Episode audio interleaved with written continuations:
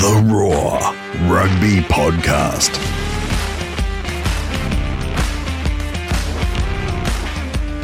Hello and welcome to the Roar Rugby Podcast. I'm Brett McKay. The first bye round coinciding with the Easter weekend means less is more for Super Rugby Pacific, and the brief but exciting South African expedition into Europe is already over. And your place for the biggest and best rugby discussion is the roar.com.au, Australia's biggest sporting debate loved our wonderful chat with Bernard Jackman last week. Absolutely loved it. And thanks so much. And hello indeed to our new Irish listeners and followers who jumped on this week. We hope we can provide the Southern Hemisphere rugby fix you've been looking for. Joining me this and every week, as he always does, the pod's resident ideas man, Harry Jones. Hello, mate. How's it, or should I say, how's it? Because there is a great debate about the aspirant in the English language. Hmm. We have had hookers on this show, but perhaps we should consider calling them hookers because in Uruguay they are called hookers. The, uh, yes, my lovely co-host, have you known that the H versus H debate is something that has raged across the world, and it's primarily a Hiberno Anglo pronunciation from Irish Catholic schools in your great country. But a lot of words came into the English language, just like um, just like um, herb, hotel, and hospital. Once didn't Mhm. have the H pronounced. Uh, and then we have this class warfare where we have, you know, do you pronounce it humble or humble? But it's become kind of a, a debate. And uh, and so, you know, you look at some words like ring, which was is what we say ring now, but it used to have an H on top of it. Uh, there was hlud, which is loud, Old English, and haneka. Um, in the late 1800s, the H came back. Also, there's a great debate about whether you say H or H. I know Sean Maloney said H and calls me H, um, but I don't know if that's the correct pronunciation. You know, and I just I, I mention all of this because it's interesting to me, but also because we are going to possibly have a hooker on this episode. Although at this exact moment, we don't know if we're having said hooker on, but we've had great great ones. We've had We have. Bernard Jackman, we've had Phil Kearns, and for our Roar Boars, you know, we need three hookers, so we have to have one more hooker. Yes, yes. And I don't know. I don't know about you, but hookers have changed. To me, when I was uh, playing, uh, hookers were a position for players who didn't know who they were. and it was like, I don't know if you're really a backline player. I don't know if you're really a forward, but we're gonna make you a hooker. That was that seemed to be what hookers were. And now they're sex symbols. Um, as as and and you know, you have Malcolm Marx, you have Dan Sheehan, and Julian Montoya. a- angry, um, angry, ugly men, as they were referred to this week. and then you have the lovable grubbables like Dane Coles, and um, you know, and then you have Jamie George, who's a prince of a man. So anyway, I just thought you might enjoy a little discussion about the letter H. Do you say H or H? Oh, well, now now that I'm not prepared for this, I'm sure it's H, but but you know, I'm not sure, and I've got to admit, this is not where I was expecting this week's intro to go. I know. Uh, and I called you the ideas man because you decided we needed a new segment, but I didn't realize that our new segment was going to be origin of a letter. I know, and the H actually went away, and it came back in the 1800s when apparently everyone was obsessed with spelling again. They said, "Bring Yeah. H back," and so H has had a very troubled history, just like Righto. hookers. Hookers, Well, you've decided hookers, and the need- letter H to me are very similar. That Fair it's enough. very difficult to know what they are. Yeah. Okay, fair enough. All right, I'm taking all of this on notice. It's, it's been very interesting. You decided this week that we needed a new segment, and we've called it. Well, I suppose we've called it now Eros and Zeros. so you're going to we're going to and we're going to try and swap this each week. So you're leading off with this week's hero. So it me. Tough battle, tough battle. I'm trying to only pick people who've been on our pod. So it was James Slipper Righto. who did That's all the unseen work. fifty already. Unseen work, but it's so it was so unseen that I didn't see it. Uh, it was it was him, or it Yeah. was the Bachelor, Andrew Ah, Kellaway. Yes. And Andrew yes. Kellaway did three things in one match. He was he was dummied, he dummied, and he dummied himself as well. Mm. So that's a really tough stat to beat. Yeah, yeah. I don't know how you count all those. I don't Hmm. know how you count all those.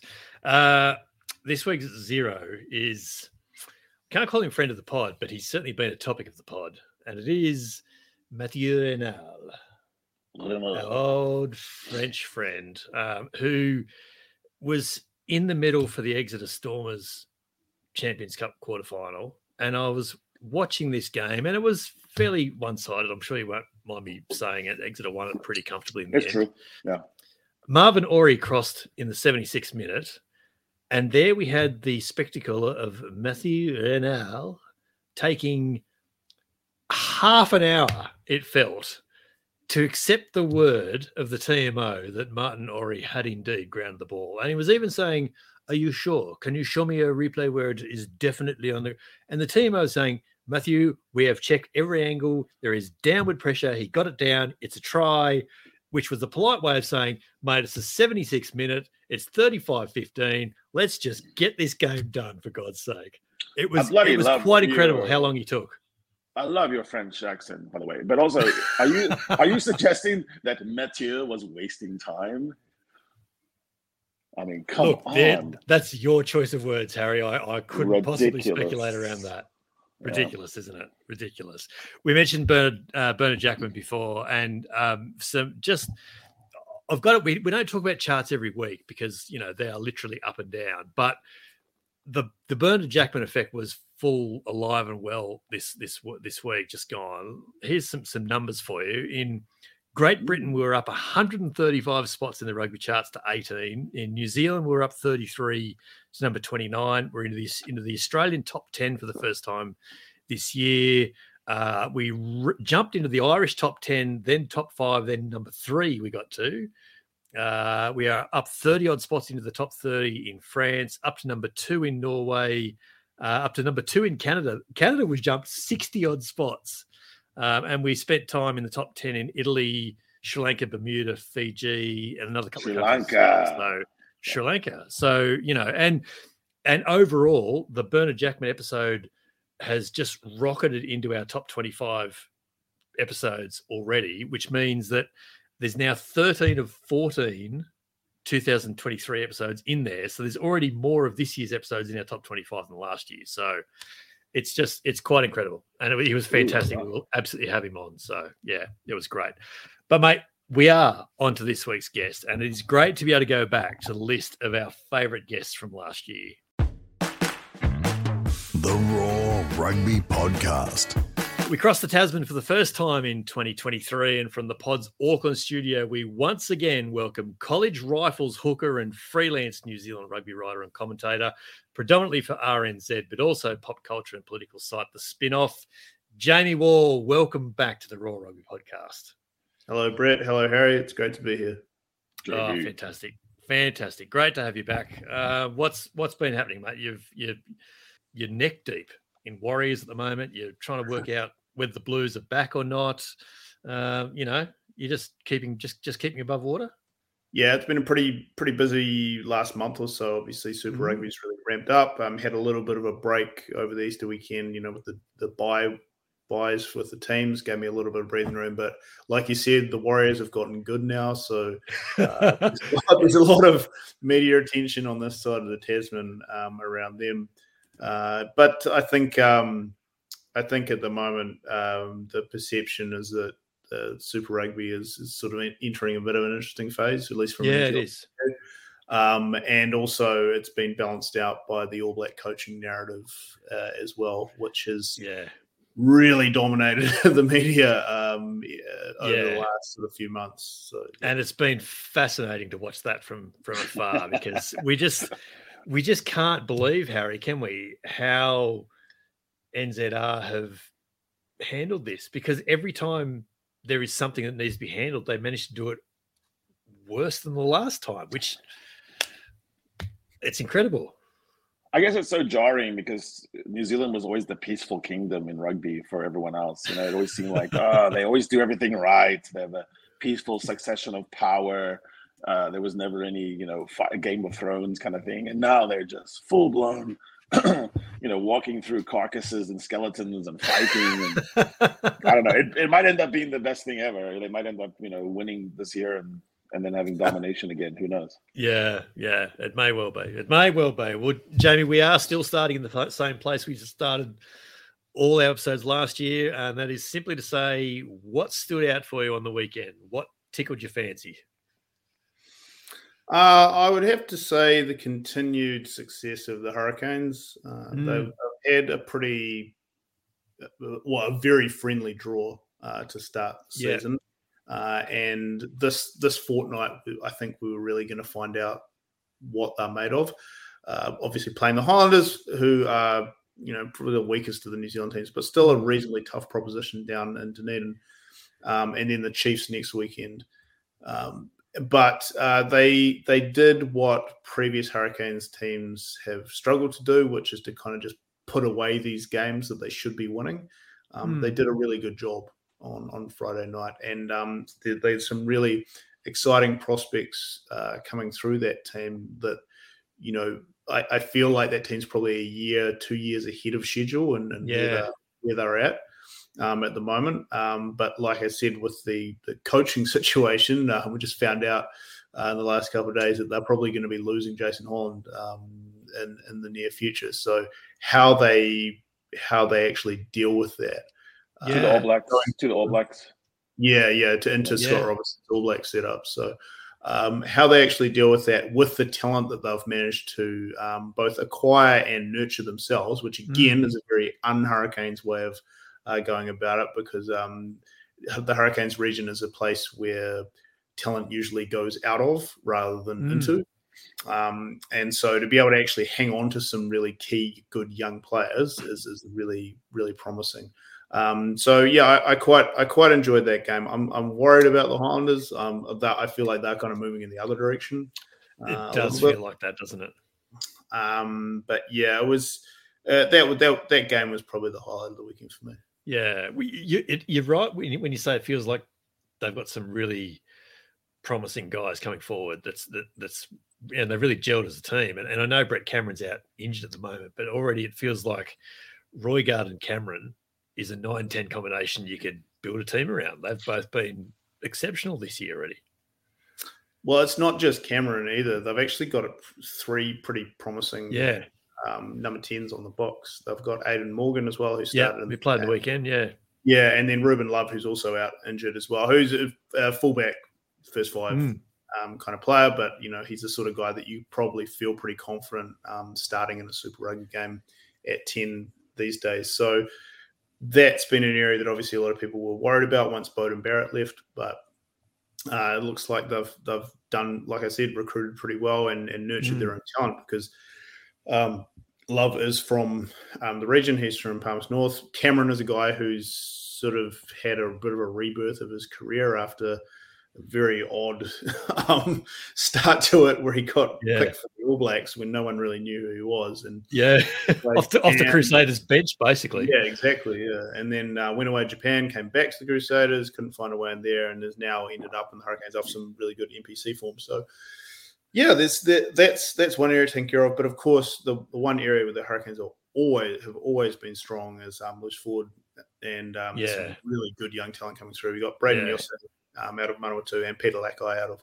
Wellington as well, who uh, are going to be probably doing a lot of work um, next year because, of course, Ardie Savea is taking a bit of a break to go up and get some Japanese money, um, which can't really begrudge him for because no. they're probably paying him about 10 times more than what he's getting down here. So good on him for that.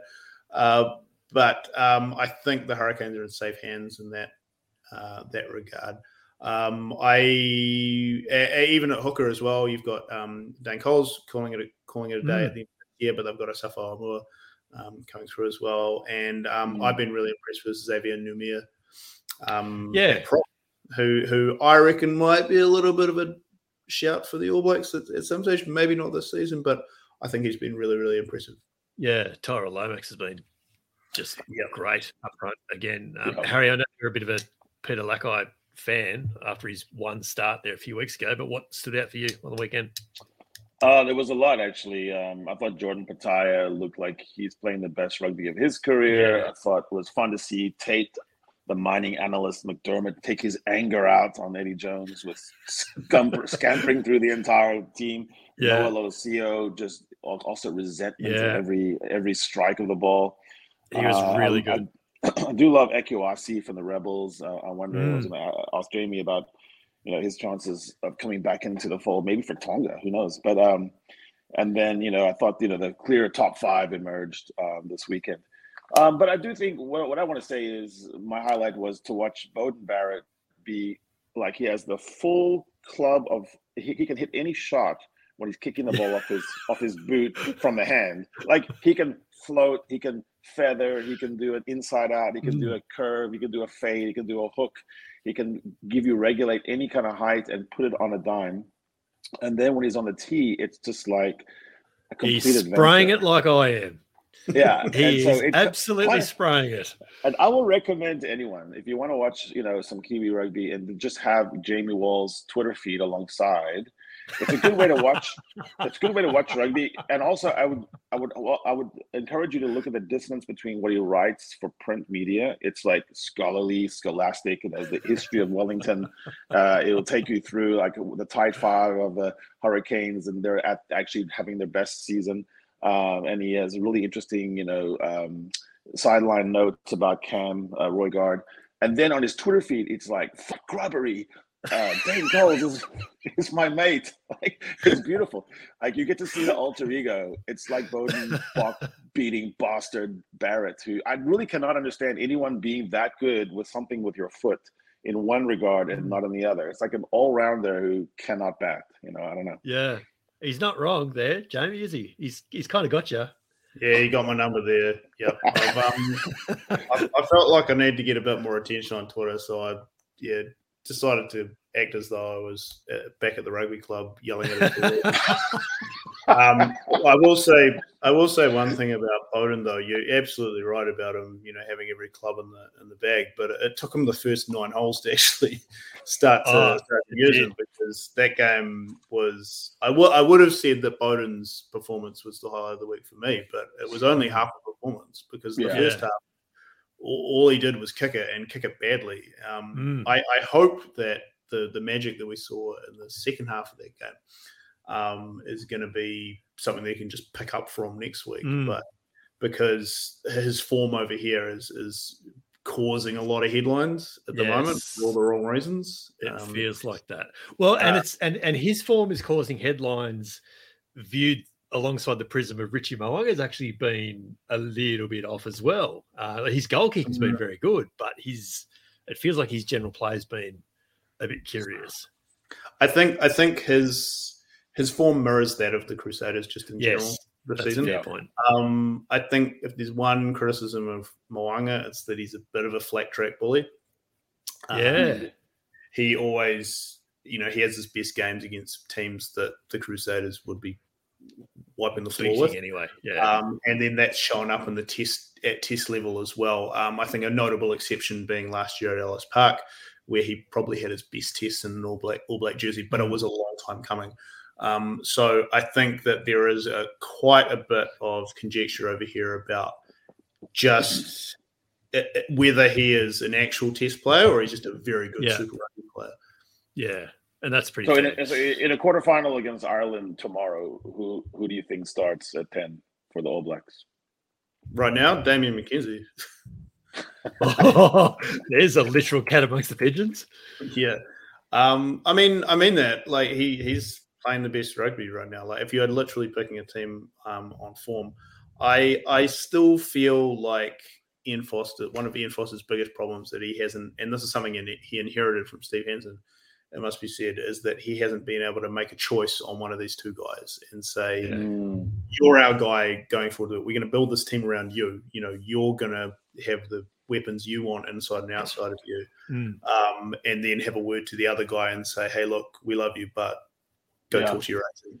Oh, Um, that indecision that indecision will kill you. You look at Eddie Jones in England uh, for the the final year, maybe two years. He just couldn't decide on a midfield 10, 9, 10, 8 combination. Look at Dave Yeah. Rennie and the Wallabies. Look at how many Mm. tests Noah Lolesio hasn't played in the last two years. Mm, yeah. Yeah. yeah, absolutely, and and and I think that that was Hansen's problem at the end of his reign as well Yeah. because he had to find a way to shoehorn both these guys into the back line.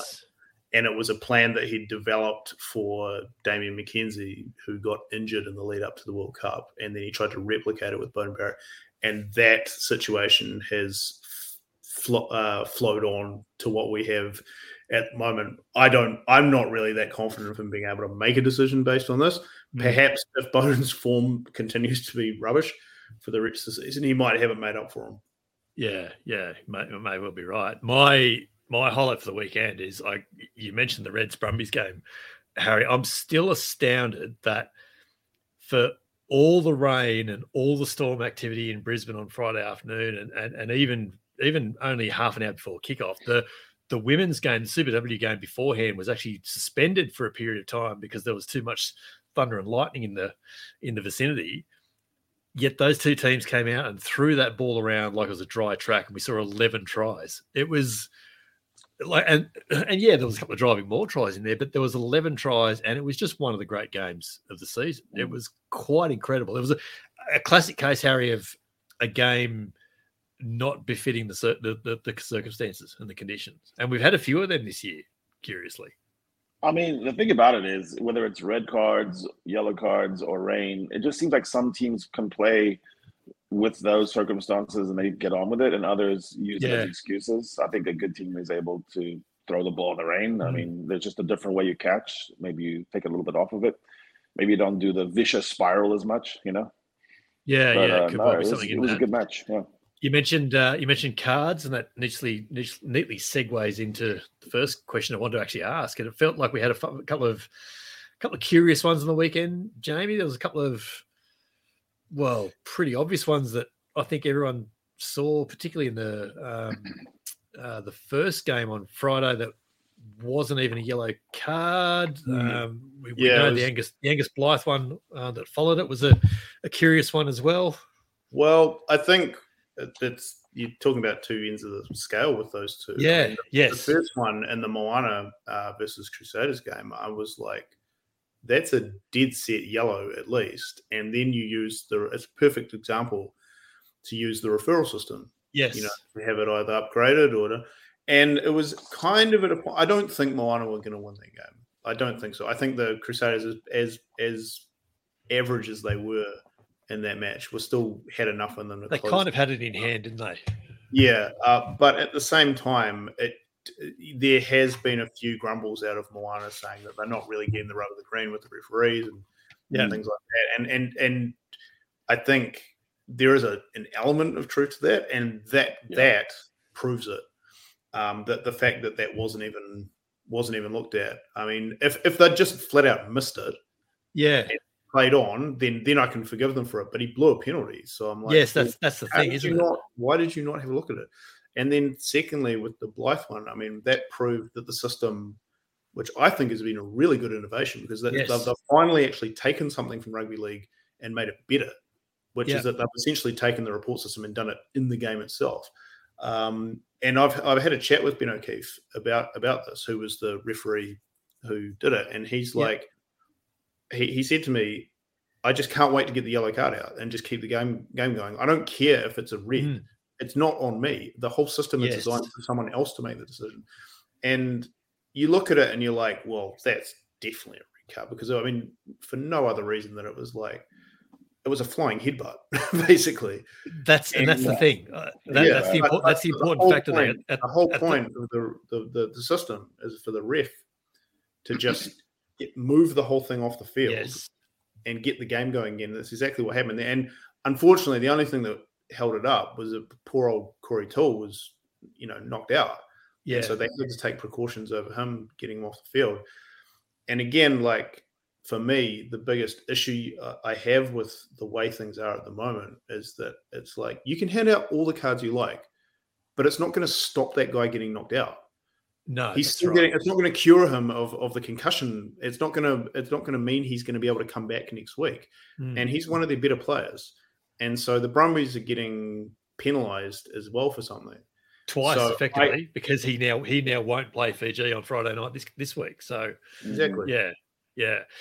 It's a it's a curious one, and and I saw the question asked rhetorically today uh, in in print. Um, does the wording of the of the review of the TMO review process the wording of it seems to suggest that it can be upgraded to a 20 minute red, but perhaps that's all.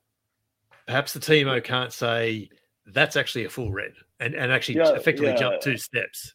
I think that's right. Uh, So I think there's an element here of refs, you know, being able to give the TMO the hot potato, but Mm. then it restricts the ability to go full red. Um, but I do think the process is much better in that it avoids It think what is. Jamie It said, the tedious, the tedious on-field discussion, legal discussion, which is ridiculous, right? Because in, the in the heat of the moment, it's hard to make these these adjudications. Give it to the TMO, and they can sit there and do it. But I do think there's a point there of like why that was the quintessential red, right? That was a red. Yeah. That was a send send off in 1950. So Mm. it was late and it was a headbutt Yeah. to the face. So um, and you know either I said on Twitter I said either you need to get sent off or moved. So someone's gonna that's gonna Yeah. start a punch up. So I did think it was strange that it was only 20 minutes, but I did think that uh, Ben O'Keeffe caught all kinds of grief online uh, unfairly because it was exactly how it was designed. And he uh, used, used the process perfectly. He, Perfect, he used the perfect, and and yeah. you can hear it now in re, in referees, um, and I'm sure you've picked this up as well, Jamie. They they very quickly say, "Is it yellow card threshold? Are we all happy with that? Yeah, it is. Okay, great." Right. And so it's it's like once there's universal agreement that it's that it's at the yellow card mark, they can go, "Fantastic, here it is, yellow card, you're off," and then the game carries on, and that's why we've we were able to trumpet the fact that they have cut you know more than a minute in average in the time that it's taken to deal with cards and warnings and things like that this year. And that was and that was through the first five rounds. So that's not even over Yeah. a half a season. Like it's, it's had a huge impact already. So but you're right in this case. It was it was the ninth minute that angus blythe was yellow carded and then the 14th when it was upgraded so there was still three minutes in theory that they could have used to look at it further if they needed to. But maybe there is actually a restriction in being able to go to the full red if it if it warrants it. I I also do kind of like the way that he has to go to the sideline and sit there and await his his judgment. Like, yes. should have a camera. Yes. They should have a camera on him, on these guys when the verdict gets handed down, and like maybe it gets given to them in an envelope, and they have to open it. and go, oh, oh, what what they should what they should add is they should sit on a Yeah. chair over a little pool with a trapdoor, and then if it goes Ah, a long way, now we're talking into the water. Yeah, Now we're talking. I like your idea though, Jamie. You just in, instead of yeah, at the next at the next time off, referee says to, to opposing captain, "Oh, we've just got to give something to old mate over there on the chair," and he's just handed a yellow legal letter, and he opens it. It's a red card. I think there's something in this. and make the Yeah, sideline yeah, yeah. reporter. The, the sideline reporter is the one that does it to give the sideline reporter They- more stuff to Yeah. do. But but There we go. um, I mean, seriously, like they they're obviously doing a very bare bones version of it at the moment, where they're just communicating with one another. But if you really wanted to make it part of the broadcast, you know, make it part of the entertainment, there there, there is some some really good. Uh, I mean, I mean, some serious kind of like Yeah. ways of, of incorporating it by. Uh, chucking it on the big screen and having a big red or a green light or something, and you know, Yeah, if he gets the green light, he's up, and he's you know, it's like Yeah. it's like the hockey players coming out of the penalty box sort of thing. You know, Do it cricket style, it's- TMO referral. You know, decision pending, out. Yes. Yeah. we Yeah, could see ice, ice hockey is a really good example. They sit in that little box and they're just reviled by the entire crowd. You know, and they just they just sit there there, there was there was some good shots of, of Angus Blythe after he received Yeah. the news, and he sort of begrudgingly stood up and he took his tape off his head and he just trudged up the tunnel. And there, there was this great shot from behind him. He's just pounding against the wall because he knew what he'd done. And Well, that's what that's what gave me the idea for it That's- because I, there you I- obviously the Australian broadcasters took a, a like a WWE style, you know, way of, way of dealing with it. But the funniest thing about it was while he was standing there, like pounding on the wall, this poor little, uh, it was like a ball boy or a team team official, you know, young young kid sort of walked past him. And he, I think Blythe looked at him like he was going to punch him. So, yeah, yeah, you've done quite enough, Angus. Don't do that. he really took Yeah. on the role of a villain, Angus. I mean, he was he was chuckling about it. I mean, he really went full bore into the I want to be the villain. Yeah, and we should and we should preface all of this by saying that at the point of we're recording, there actually hasn't been any further information from from San, from the SANZAAR foul play review panel as to whether this is going further or not. I'll be absolutely stunned if it isn't. But at this point in time, there hasn't been anything. And likewise, uh, on that yeah, potential yellow card, which was actually a direct hit to the head, wasn't it, in the Moana yeah. game? So there, there may be more of that yet. So we'll we'll we'll see we'll see how that all goes. Are there concerns, Jamie, uh, in New Zealand about the state of Moana Pasifika? The last, you know, the last uh, they've. I can imagine that Aaron Mauger and we've had him on the pod, and he's and he's and he's humble and he's committed to everything they're trying to do within that program. But I can also imagine that he's probably getting a little bit tired of the, um, you know, we're getting closer conversation afterwards that he has to do post match, and he's probably he's probably sick of saying, you know, we just need to be a bit fitter and we need to be able to go for a bit longer and all that because they're just starting to concede a lot of tries all of a sudden. I mean, the short answer to your question is yes, and it's uh, last year you could definitely give them a bit of a, you know, mm. like excuse because of the the really messy way that the season started for them, and they and the fact that they were able to recover and record a couple of wins is nothing short of amazing, really. Yes. Um, but this this season they've come in with more or less the same team. Yeah. Um, and just don't absent to uh, Henry Timmy Stowers, I think. Yes, a big true. loss. Yeah. Yeah. Yeah. Yeah. Um, and and Sekope Kepu um, as mm. well. Uh, but yeah, the fact that they feel like it kind of feels like they're treading water a bit. Yep. Um, the most alarming thing about them is their inability to really just kick on in the second half. Yeah, um, which yeah has been a feature of all of their games so far, including the one on the weekend. Like the, the game against Crusaders was easily their best performance of the year. They did have a pretty yeah. close loss to the Drua in the first game, but I, I don't yeah. really read a lot into that because I think both those teams would have come together quite late. Um, but so for them to be leading Crusaders at halftime was, was pretty pretty impressive and uh, and deservedly so. I, it felt, yeah, yeah. It was yeah. off, and it was off the back of some pretty pretty mammoth efforts by um, mm. uh, Levi Aumua and Timothy. Oh, he's so good. Oh, yeah. Levi Aumua is yeah. one of the best players in the world. I mean, unbelievable. Yeah, and but but the issue again was that once the clock ticked past the sort of 55 60 minute mark they ran out of gas yeah and they didn't score any points in the second half They, did they were there or there, but you know they were. It was a better second half performance than say against the Hurricanes, where they lost fifty nine mm. 0 But even that was kind of they were kind of in touch at halftime, and then they just completely yeah. just lost interest in the whole thing. But I think that on field is one thing. Kind of what's happening off the field is, is something that's kind of concerning as well because they're not drawing the crowds at yeah. all um, at Mount Smart. Um, their, their their home crowds are virtually non-existent. They haven't really captured the public's imagination here. Mm. They, they haven't been helped at all by the fact that like the Warriors are back playing in the. I was going to say the fact that the Warriors um, are doing quite well yeah. on the same patch of turf um, probably doesn't help. That they, they that's that's a market that they were trying to tap into. I'm not really sure why. That didn't seem to make any sense. You're not going to prize um, people away from the Warriors. Um, they and then of course they were going up against another fan market in the Blues, mm. uh, who were very very vocal about the fact that they already see themselves as Auckland's Pasifika team. Yeah, you know, yes. Yeah. There's been many great All Blacks and, and players of Pacific heritage who have played for the Blues. That's the Blues identity that they see mm. it, and they weren't very happy about someone else coming in and kind of assuming that on top of it. So they've done quite a lot to keep those keep their fans that they see engaged in that aspect of their brand um, to themselves, yeah. and they've done it. So it didn't really leave much left over for Moana to um, kind of engage with. Uh, so there's that aspect of it all, and then we mentioned Levi Aumua uh, before as well, who's having a fantastic season on top of last year making the All Blacks 15. All Blacks tour, yeah, yeah, and so you know, we've got their best player, and who's he most likely to be playing for?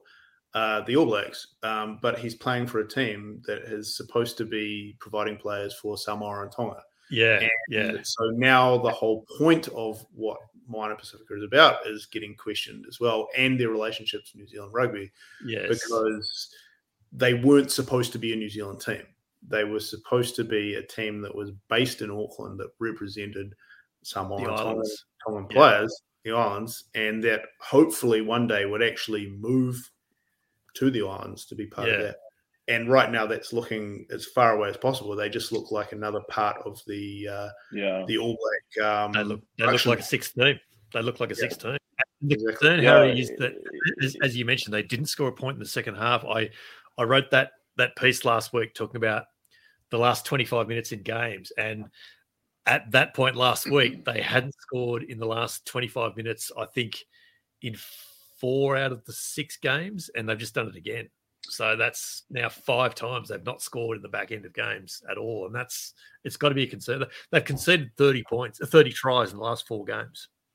Yeah, I mean, in full disclosure, we, we are good friends with Moana Pasifika. Yeah. We love them. We talk to them ins and outs. And I, I was just wondering if, you know, to Jamie's point, there's some, um, I don't know, fundamental problems. So it's set up differently than any other sports club in the whole world. It's uh, owned by trust, and if the trust is for on behalf of Pasifika people, but it's so amorphous because part of having uh, a, a boardroom or back office that really cares and can make quick changes it's almost like they cannot because there's no one really driving it it's Yeah. still sort of overseen by nzru it's it's uh it, it doesn't really have a home i mean like if, you, if they played in tonga and samoa you would imagine they would have, have quite a few wins by Yeah. now look at uh look at the fijian team just beating anybody when you go somewhere else so i think in a way it's sort of like not not enough of either way it's like it's a it's a little bit of a a bland version of Pasifika Rugby,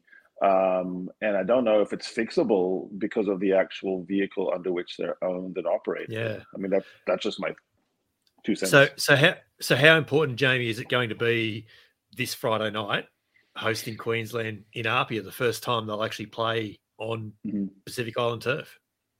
Well, it's huge. I because I, think that this is this is the this is where we're going to see how much it means um, Yeah. to the players. Like obviously they're going to get a massive emotional boost out of being there. We saw what happened. What's happened with the Drua. Yeah, absolutely. Slightly different case, obviously. That the you know the it doesn't help Moana as well that the Drua uh, they're constantly getting compared to them. Um, when the Yeah, Drua have been around for a few years, they obviously have the support of their their own rugby union and like a lot more talent to choose from from a national setup, um, and a very very engaged uh, audience at, at Mm. home as well that, that loves shaking the roof off those rickety stadiums. Stuff. um, but just how much Moana can engage the population in Apia is going to be quite fascinating. I'm, I'm really interested in this whole thing. I feel like it could kind of go either way on this. Um, you know, the Reds, the Reds are going to be showing up wanting to win. They have to. You know, Yes, they're, they're, yes. they're coming off a very, uh, very disappointing result. They've got a coach who's under pressure um, as well, so it's they're not going to be treating it like a holiday um, as well, and they'll be thinking, well, They're not going to be able to. well, they, they can't. And I mean, this is, and also Moana haven't won a game all year. So they'll, Yeah. they'll, the Reds will be pretty confident of this. So just how much playing at home for them is going to be um, is, is, is going to really kind of, I think, set the tone for how, how it moves forward. And Harry, your point is really correct about how there's no one, there's no sort of force driving this thing.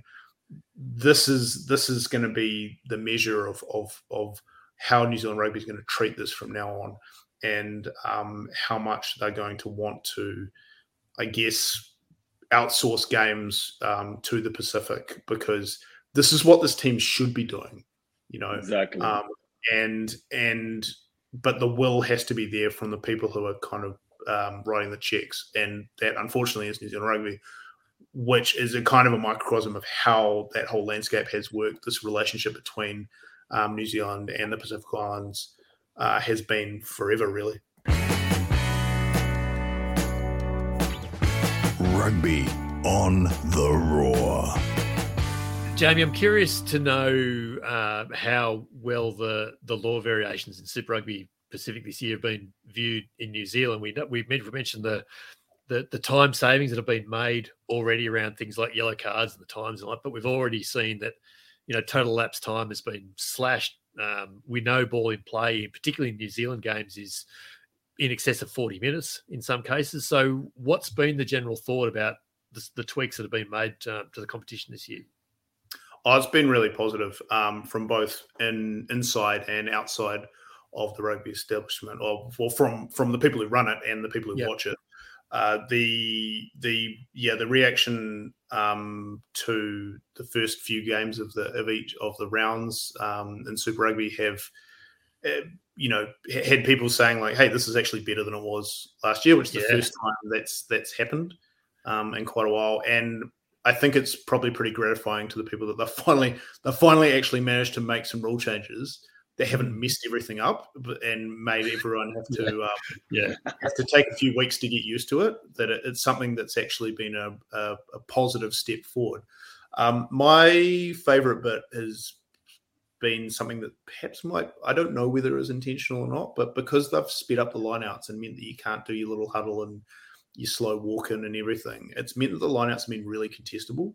Yes. uh, and across across the whole the whole competition, and it's meant that they haven't been as much of a formality uh, anymore yes. uh, and that you know it's it's just kind of skewed that component of a, a really key component of the game because you're not just thinking about okay how am I going to defend this drive it's how, how can I actually just go up and get the ball which is what a line out should be should really be Yes. Indeed. um, just on the other law variations, obviously we've talked about the the TMO referrals. I think that's that's going really well. Um, Have heard uh, from someone up up top that um, that World Rugby are quite keen on the whole whole deal as That's well. I really good. That's really encouraging, don't actually. I think it's going to be if they're going to change it. It probably won't be before the World Cup, unfortunately. No. But Wouldn't have thought so. it's good that they it's good that they've seen something that's happening in the southern hemisphere and, and want to do something uh, do something with it because it's usually they want to they want absolutely nothing to do with it Yeah. um, but the other one that is quite a big one which i'm i'm still not sure whether i where i stand on it not because it's been uh, it, it, it, it- it's made for for good rugby um, is the number eight off the back uh, because sorry the halfback not being Yep. able to defend the number eight. It's been fantastic for like Hoskins Sotutu uh, Yeah. because he's he, he's been able to get like a Yeah. ten meter run up on um, everyone that's played. My only concern about it is because that's not going to be a rule in test matches, whether New Zealand teams are kind of getting, getting over aligned on it and are going to have to snap back into something where it's going to fundamentally change the way you you look at a scrum. But I think it's made for some really good rugby. I think everything they've done actually has been really good. And like I said before, it's nice to have them actually like do something that works um, for a change. And and yeah. and like I said, it's resulted in, from what I understand, like better viewing numbers over here, um, uh, and that generally people, a lot of people who are quite critical of Super Rugby because it's a pretty easy punching bag over here, really, yeah. over the Yeah. last years, um, have had to sort of stump up and go, actually, you know, this is this is pretty good. Yeah, yeah, Harry. The, the point about lineouts is really good, and, and all of a sudden, a team like uh, the Brumbies, uh, for example, whose who, whose lineout drive has been such a hugely important part of their game, all of a sudden their lineout has come under pressure, and they've like they shelled four, I think, on the weekend, were either lost or were blown up for not being straight, and so when strong set piece teams like that are having their lineout put under pressure, that can only be actually a good thing. Yeah, I think there's two big points that stand out to me. And to Jamie's point about making more of a continuous contest for possession of the ball, I think that's a return to the roots. And the reason why a lot of LVs didn't work before is because they were gimmicks and they were trying Mm. to trick up rugby. The everything that's been going on is actually returning to fatigue, continuous possession, and you know, yeah, I mean, it's nice to see a big eight pick up the ball one handed and just storm over a nine. That's lovely. But um, I, but I do Uh, think. so I- apo- apologies to any scrum halves who might be offended by this train of thought. but just like every time you make any law in life, you know, there's going to be unintended consequences. So I think the Mm. law variations favor the bigger, deeper teams because fatigue works one way only is you get someone off the bench, and if the better Yeah. benches are going to win. And you can just smash someone now because the it's you know the tight five is ragged by 45, 42 minutes, Mm. and so you're going to have you know I, I would think the bomb squad for the big teams, if you bring this into the test uh, arena, it's going to favor South Africa and France. It's going to be Probably. harder for some other teams that don't have a good bench. I don't know. Yeah, yeah, and we've seen that already, Jamie. Like all of a sudden, uh, it the top eight had actually been pretty tight for the first five or six rounds, and suddenly after round seven, there's now seven points between what is it? Well, between fifth and sixth, something like that, isn't it? There's there's seven points between the Blues and Highlanders. So all of a sudden, there's a bit of a gap, and that's probably in line with who which teams have the bench depth and which don't. Yeah, I, I think I think a bit of that's down to injuries as well. Um, certainly. And, certainly. and and you're, what you're seeing with the New Zealand teams is who's managed to accumulate better, wider training squads. Um, yes. the, the Highlanders have clearly struggled. They've, they've they're bringing in guys who I've, I've literally never heard of, and it's you know, Mm. my job to know these things. So, um, and and whereas you've got the Blues who are leaving guys like Zarn Sullivan in the stands, like not even yeah. and uh, same in Wellington because his brothers, um, Bailyn is uh, yeah, is there too. Yes, true. but now that now that the injuries are starting to happen, um, we obviously have the All Black rest and rotation bloody policy that everyone loves so much. Um, those squad members are starting to get used, and it's the depth of what these teams have been able to accumulate in the off season, which is going, which is making that that difference. Um, just on the point about the bench, um, then we had a semi-serious conversation about this, about how you'd want big number eights just running with the ball, and whether you would stack your bench with like an extra two guys, Mhm. two number eights, and just let them just go, absolutely get run right for 20, first 25 minutes, bring on the next guy for the next 25, and then bring on your last guy for the to close to close the game out. So you've got fresh legs picking that ball off the scrum for the for the whole time. I I think the way that benches are structured probably could do with some sort of overhaul Mm, um, at this point in time, and I think this this rule would be a good way to maybe make that happen. yeah. You you talked very early on, Harry, about you thought we might see six two benches become a whole lot more common for that exact reason. Yeah, because you can marshal your energy more in the back line, and you can. I mean, there's just. I mean, you're not going to tire out a guy like Beauden Barrett, for example. I mean, he's going to be No. fresh. Liam Williams. I mean, these guys are. They just have you know unbelievable fitness. But I think if you bring on heavy ball carriers coming off the bench, it can just be devastating in Test Arena. You know, just you just have to stop. You're stopping Jasper Wiese, and then you know I'm con. I'm you know whatever. Believe in a Apola. I just imagine the the the way that works on your psyche when you're defending. Um, no, the configuration of bench is interesting because it's always been uh, kind of a cardinal rule that you must bring on specialists. But I don't know if you're coming for final 20 minutes if you have to be so specialist orientated, and you can be Mm. more heavy gain line. I'm going to win the gain line. I'm going to win the tackle area. If you could if you could suddenly have you know two genuine you know seven eights and a and a and a oh, six hybrid lock, Yeah, Pete all of a sudden Samu that's is a sort pretty of a- yeah yeah, yeah yeah. It's interesting. Good to It's really yeah. interesting.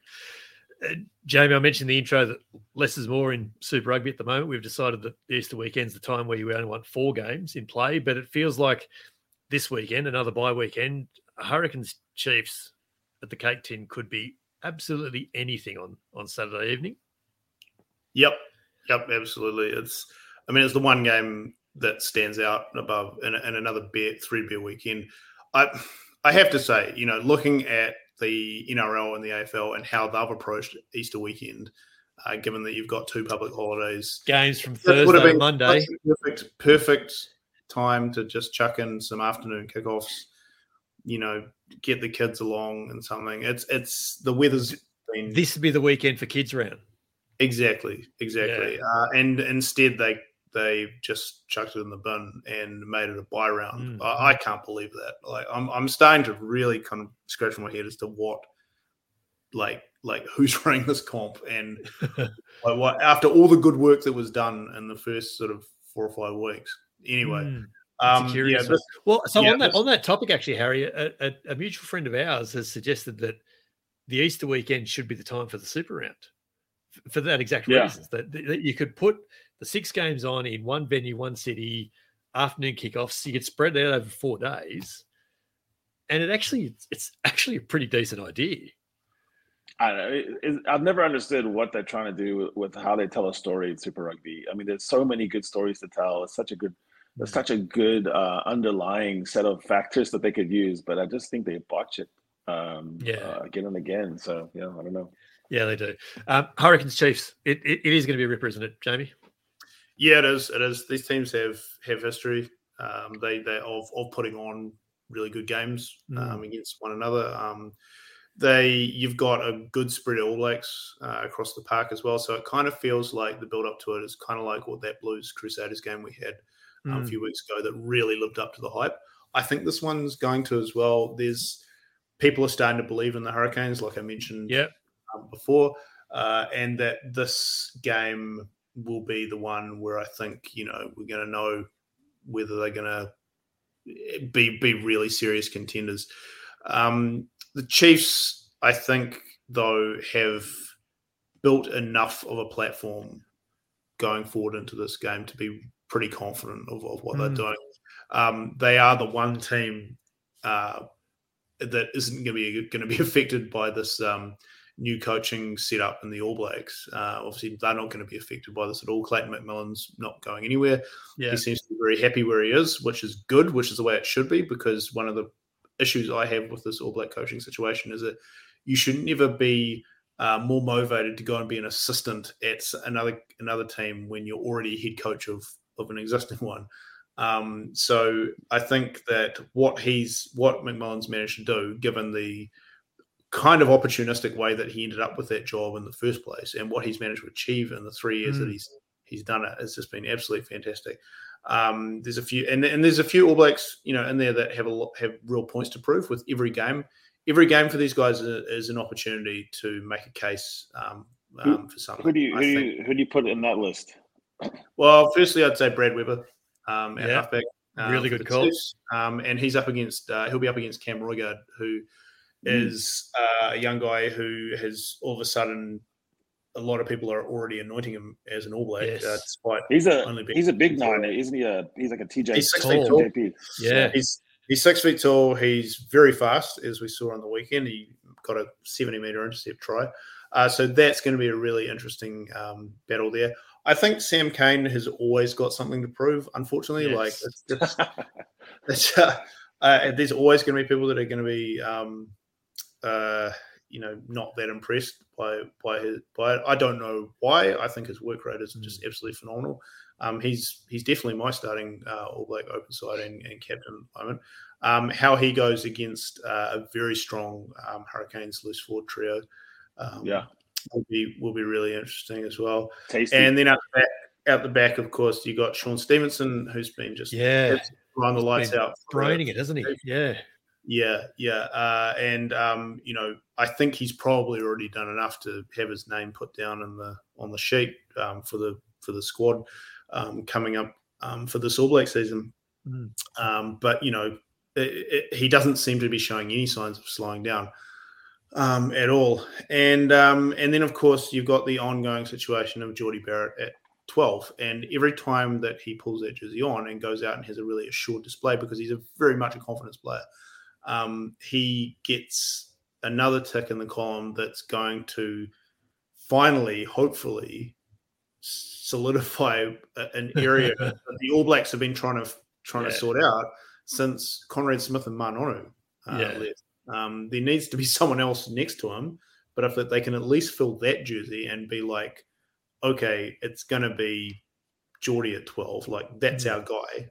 Because at the moment, the All Black backline, it's like every position apart from halfback kind of could be anyone. yeah, Yeah. yeah, that's weird. isn't? Um, yeah. and I mean, on one hand, that's a good thing because it means there's some really good players out there. But at the other time, it's like when you look at the great All Black teams, you look at the World Cup winning All Black teams, it's you know what that team is months Mm. before it plays. So I would I- would be quite keen for Joy to really just kind of grab this um, with two hands because he's up against a good Chiefs midfield um, Mm. as well. They've, they've had a few guys coming in now, but Alex Nankivell's been playing really well as well.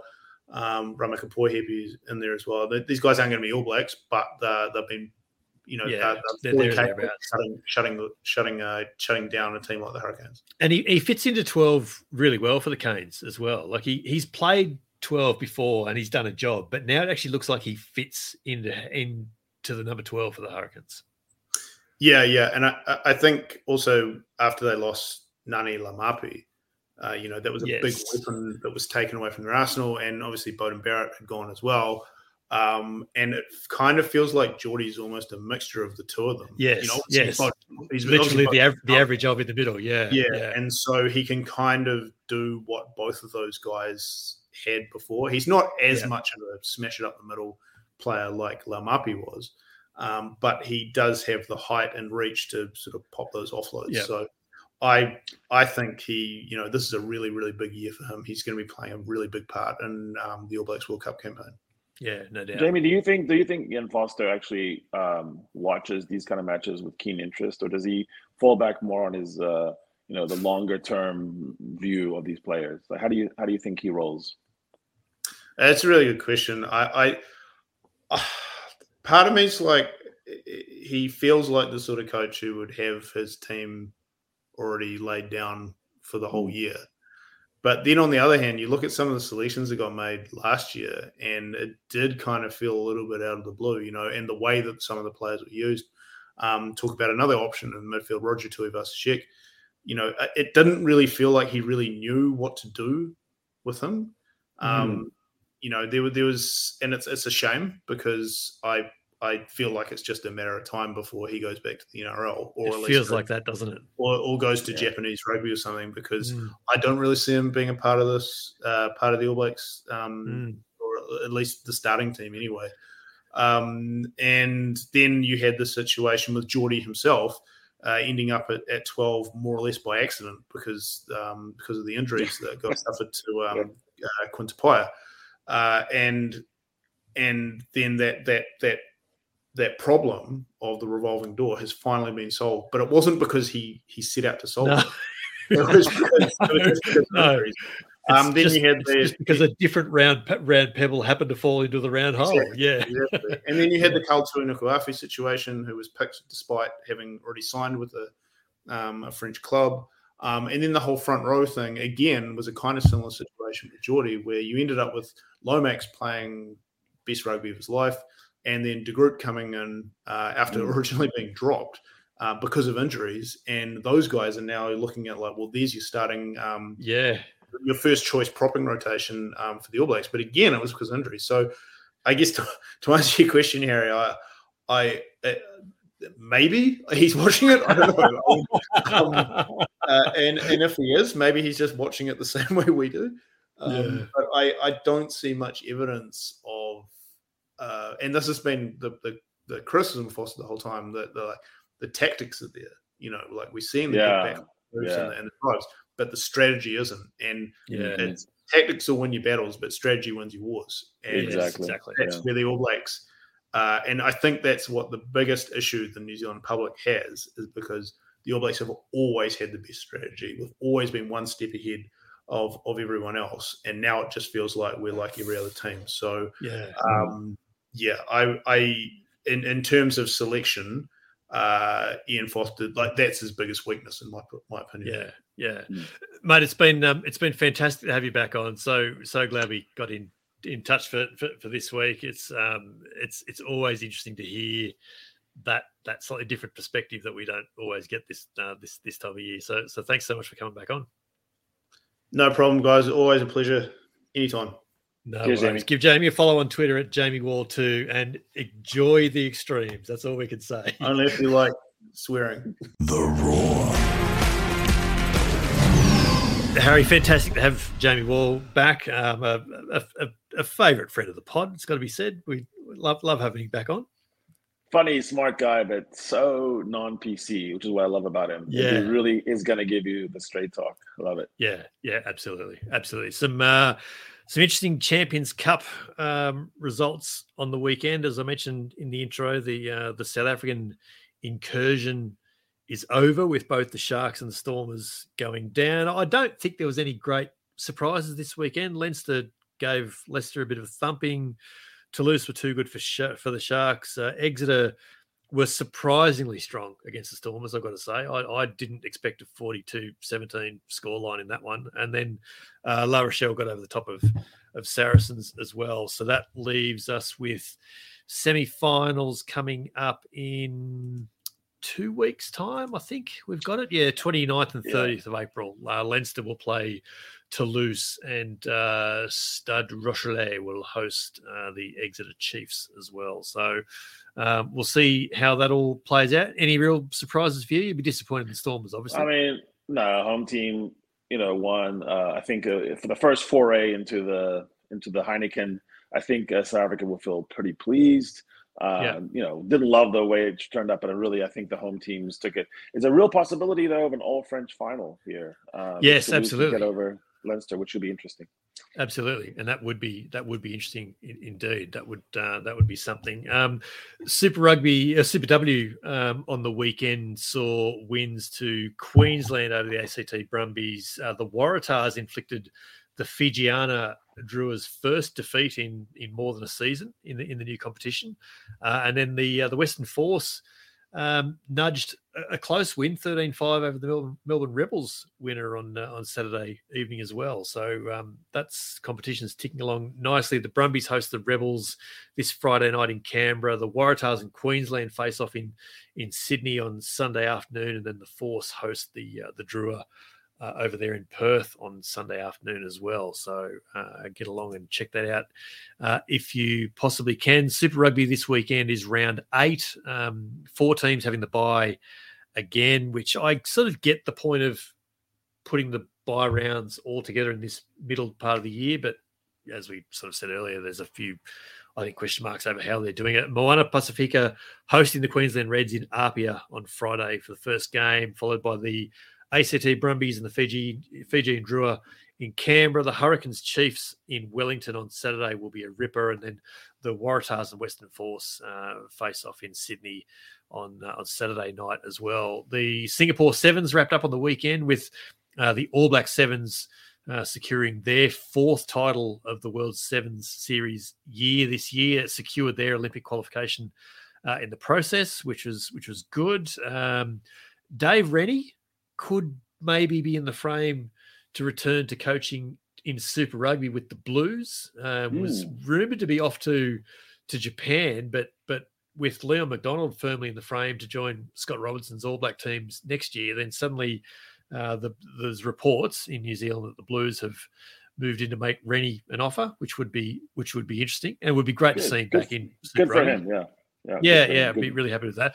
On the topic of the Blues, Tom Robertson is set to leave Super Rugby Pacific next year and head to Japan, according to a, another report over the Tasman. Um, set to join Toyota Verblitz, with, which is Steve Hansen's side, which then has the flow-on effect of Pieter-Steph du Toit leaving the Verblitz with a with, he's been linked to a return to South Africa with uh, the Stormers potentially. Mm-hmm. So that'd be pretty handy. I could, yeah, your smile gives away everything there. So he, he, again, he was rumored to be joining or having talks with Toulon, but it looks like that's all fallen apart as well. Yeah, and they can they can pay him a lot a lot less, you know, when he's living in at his family's farm, you know, ten kilometers from the training. True, ground, so. true, very true, Lifestyle, very true. Yeah. Uh, after saying only last week, maybe the week before, that looks like Rassie might get Nigel. It all looks like Nigel might have turned him down. Nigel said no at the end. Yeah, it's, fallen over at the last hurdle, it would seem. So that would have been a very curious marriage, that's for sure. And Russ, um, Rusty and, and, referees, they just have a tough oh, time getting married. Yeah, could be anything. could have been anything. And Nemani Nadolo announced his retirement last Thursday Ooh. as well from uh, standing down from rugby at the end of the year. And he said uh, in commentary with Stan Sport over the weekend that he's now just focused on finishing this season for the Waratahs as, uh, as, as strongly as he possibly could. And we certainly certainly wish him well on that front. Uh, Legend. Legend. T- tipping tipping news, mate. Um, we all got perfect cards again this week. It was a it was a weekend that could have gone south for all of us, but we all picked the same, so it was all fine. And uh, and the tipping panel is back on Thursday, as always, on the roar.com.au. But mate, that is us done for episode 57 of the Roar Rugby podcast. Don't forget Harry and I are both on the socials, and please leave us a rating or review if your pod platform allows it, as so many of you have done over the last week or so as well. Uh, also, don't forget to like, follow, subscribe, and uh, guarantee you see every new episode as soon as it goes live. It's the Roar Rugby Podcast with me, Brett McKay, and Harry Jones every week on the roar.com.au, Australia's biggest sporting debate, home of all your favourite rugby analysis, opinions, and conversations. Thanks so much for listening. We'll be back in your ears next week.